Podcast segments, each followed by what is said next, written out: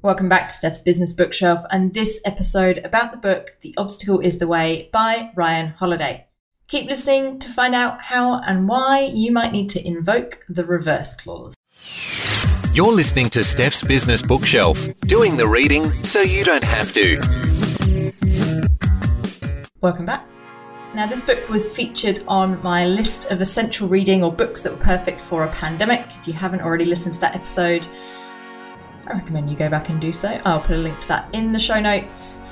It's a bit of a classic. You might have heard this one spoken about before. It is a book about Stoicism, which is a philosophy I am really interested in and enjoy reading and listening and watching things about and learning about more generally.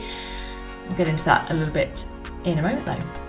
But first, I did want to remind you that if you would like 15% off your very own copy of the Archly Book of Books, which is a very beautiful book journal where you can collate and collect and write down the three things that you took away from each book. You can call them the big ideas if you like, that uh, I will let you have that one. So if you have been reading over this lockdown, quarantine kind of period and reading a few more books and taking a few more bits of inspiration and lessons and learnings away, then that little book journal is perfect for you. Also, for my friends in Australia, it is coming up to the end of the financial year. You might be thinking about some gifts for your team. Really perfect gift, and, and particularly if you've got some other bookworms in your team or you're trying to all build a bit more of a reading habit together. Also great for book clubs and any other bookish, bookwormish friends you may have. Now, if you do want 15% off, that is running for a couple more weeks. I'll probably run that through till the end of June. You can hop on over to the show notes, and there is a link there you can click for 15% off your very own copy. After that, just go to a normal affiliate link, no discount for you. Well, for a little while anyway. So if you are interested in getting your copy of one of those, hop on over. And I'll also pop a little link to a post I did about the book. You can see some photos on Instagram a few weeks ago. I'll put that in the show notes too so you can go and have a look. All right, let's get back on with the episode. So if you haven't heard about Ryan Holiday, you haven't listened to his podcast, The Daily Stoic, a link to that is in the show notes. And let me tell you a little bit about him. Ryan Holiday is a writer and media strategist. When he was 19 years old, he dropped out of college to apprentice under Robert Greene, the author of The 48 Laws of Power. Ryan has had a successful marketing career at American Apparel and went on to found a creative agency called Brass Check, which has advised clients like Google, Taser, and Complex, as well as many prominent best-selling authors, authors including Neil Strauss, Tony Robbins, and Tim Ferriss. He is the author of 10 books, including Ego is the Enemy, The Daily Stoic, Conspiracy, and Stillness is the Key, which is the new one that's just come out, which have sold more than 2 million copies in over 30 languages and have following among NFL coaches, world class athletes, TV personalities, political leaders, and others from around the world. He spends most of his time on a ranch outside of Austin, Texas, where he does writing and work in between raising cattle, donkeys, and goats. That's taken from ryanholiday.net. Link to that is in the show notes.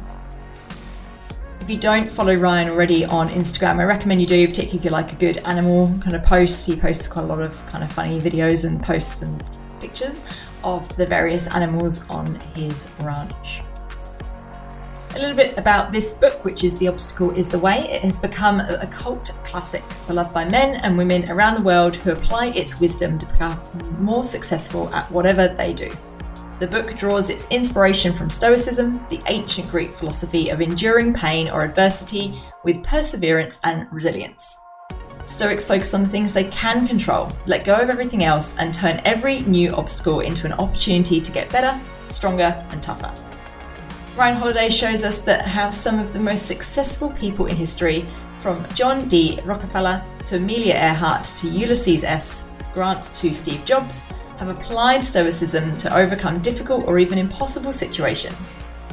Their embrace of these principles ultimately mattered more than their natural intelligence, talents, or luck. So, if you're feeling frustrated, demoralized, or stuck in a rut, this book can help you turn your problems into your biggest advantages. And along the way, it will inspire you with dozens of true stories of the greats from every age and era. I mentioned just now the Daily Stoic podcast. It's one that I come back to pretty often. I don't necessarily listen to it every day, but often if I'm going out for an early morning walk or an evening walk where I'm kind of feel like I'm having to undo a stressful day or something that's gone wrong that day, I often pop on the Daily Stoic and just listen to one or two episodes. They're only about two or three minutes long each, which is perfect because you can just fit them in at any little slot of time. And it's just a really good prompt or question or thought provoker to start a day and set yourself up for some success for a day, or to unwind and put some perspective around a more difficult situation you may have dealt with that day. As I said, link to that is in the show notes if you do want to go and have a listen to that. Otherwise, just search for the Daily Stoic in your podcast player. But after you've listened to this one, don't go there yet. All right, let's get into the three big ideas I took from the book The Obstacle is the Way by Ryan Holiday. Big idea number one is invoke the reverse clause. Not all obstacles can be gone through. And there's a quote in the book that says that the impediment to action advances action. What stands in the way becomes the way. Ultimately, the obstacle is the way. Marcus Aurelius, who is one of the great emperors that is talked about in the book, suggested that we need to turn obstacles upside down and have a way to find another path if necessary. Stoicism suggests that we have a choice. We have the choice whether we will be blocked by obstacles or whether we will move over, around, or through them. There's a concept in the book around using the flank attack, so stepping back to then go around, taking the line of least expectation, which I really liked as a concept. And sometimes that line is not always the ideal one or the one that we dreamed of or the most impressive line, but it gets us around or over or under the obstacle that appears to be in our way. And invoking the reverse clause means that we've got that ability to go, oh, hang on, this is not, I can't go the way that I thought I was going to have to go. I need to reverse, and I need to know that that is okay to reverse, to look at the thing in a different perspective or a different angle, and work out the next direction. So that is invoke the reverse clause. Big idea number one. Big idea number two is our behaviours and virtues. If an emotion can't change the situation, it's probably unhelpful. Now, what this doesn't mean is that you can't feel the emotion, that you can't vent, that you can't rant, that you can't have a little cry. What it is about, though, is how you control it. And Stoicism is very much around emotional regulation and emotional control. There's a concept in the book which I quite liked around the domestication of emotions. We need to tame them and train them to use them to our advantage.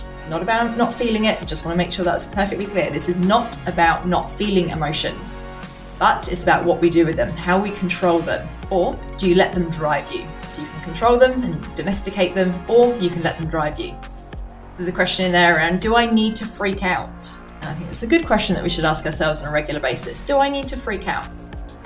There's also the concept, and Ryan talks about this quite a lot in his work and his podcasts, etc., around the virtues of Stoicism. Those include things like patience, courage, humility, resourcefulness, justice, reason, and creativity. These are all the virtues that you'll need to have and you'll need to employ to overcome the obstacle that is currently in your way. So that's big idea number two behaviors and virtues, or controlling and domesticating your emotions and harnessing the virtues that you've got. Big idea number three, and this is a really important one that flows throughout the book, is act. The route to overcoming the obstacles is through action, despite the conditions, despite the suboptimal weather, despite the suboptimal situation that you have found yourself in, despite the global pandemic going around. It says that courage is really just taking action, which I thought was such a great concept because we talk a lot about courage and bravery, but a lot of courage and bravery is acting, it is taking action. It is persevering and enduring, even when things are hard. They say that if you fail, or the book says if you fail, that you it's good because it's feedback that that is not the way, and you need to find a new way. And that problems are a chance for us to do our best, which again is quite a nice idea. Problems are a chance for us to do our best, and there's plenty of those around at the moment that we can be stepping up to and doing our best in in a different way we shouldn't assume everything will go well. We should do pre-mortems, and Seneca was very good at this. They actually had a whole name for this, which was premeditatio malorum, which I've probably completely butchered. But it's this idea of assuming that something will go wrong, but having a plan of action so that you know what to do when that thing do- does go wrong. So you're whether you're just driving to the shops or whether you're just going to see a friend or going on a holiday, have a think about the things that can go wrong and how you can how you can overcome those or that you'll have a plan for if any of those things do happen. Finally, the, the final quote that I really liked around this, this call to action was that external factors influence the path, but not the direction forwards. So it's the idea that we should always be moving forwards. We might need to take different twists and turns and, and move in different pathways than we were expecting, but we should we need to keep moving forwards because that is the only way that anything will change. You will get that momentum and you will overcome the obstacle that is in your way. So that's big idea number three act. Quick recap of the three big ideas from the book The Obstacle is the Way. Number one, invoke the reverse clause. Know when you need to step back, go in a different direction. Number two, behaviors and virtues. Control those emotions, domesticate them, and harness the virtues that you need to overcome the challenges. And number three, act. Keep moving forward, persevere, endure, and find a new way.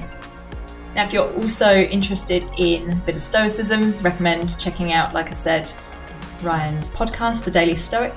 Also, his email, there's an email, so the email, the, the podcast are actually the same thing, but obviously one is written and one is audio, so you can choose your medium for getting a little bit of Stoic activity. Ryan also has nine other books that you can read about Stoicism, and some of them are more dip in and out of ones, like the Daily Stoic. I believe Stillness is the Key is very good as well. I've not read it yet. That came out quite recently, and I know from the few people I know who have read it that it uh, they have enjoyed it and got something from it. If you enjoyed this episode, if you've learned a little bit about Stoicism and thought about some different things, or the questions have prompted you to consider something different, I'd love to hear from you. You know how to contact me. All the contact details, as usual, are in the show notes. But otherwise, until next time, happy reading.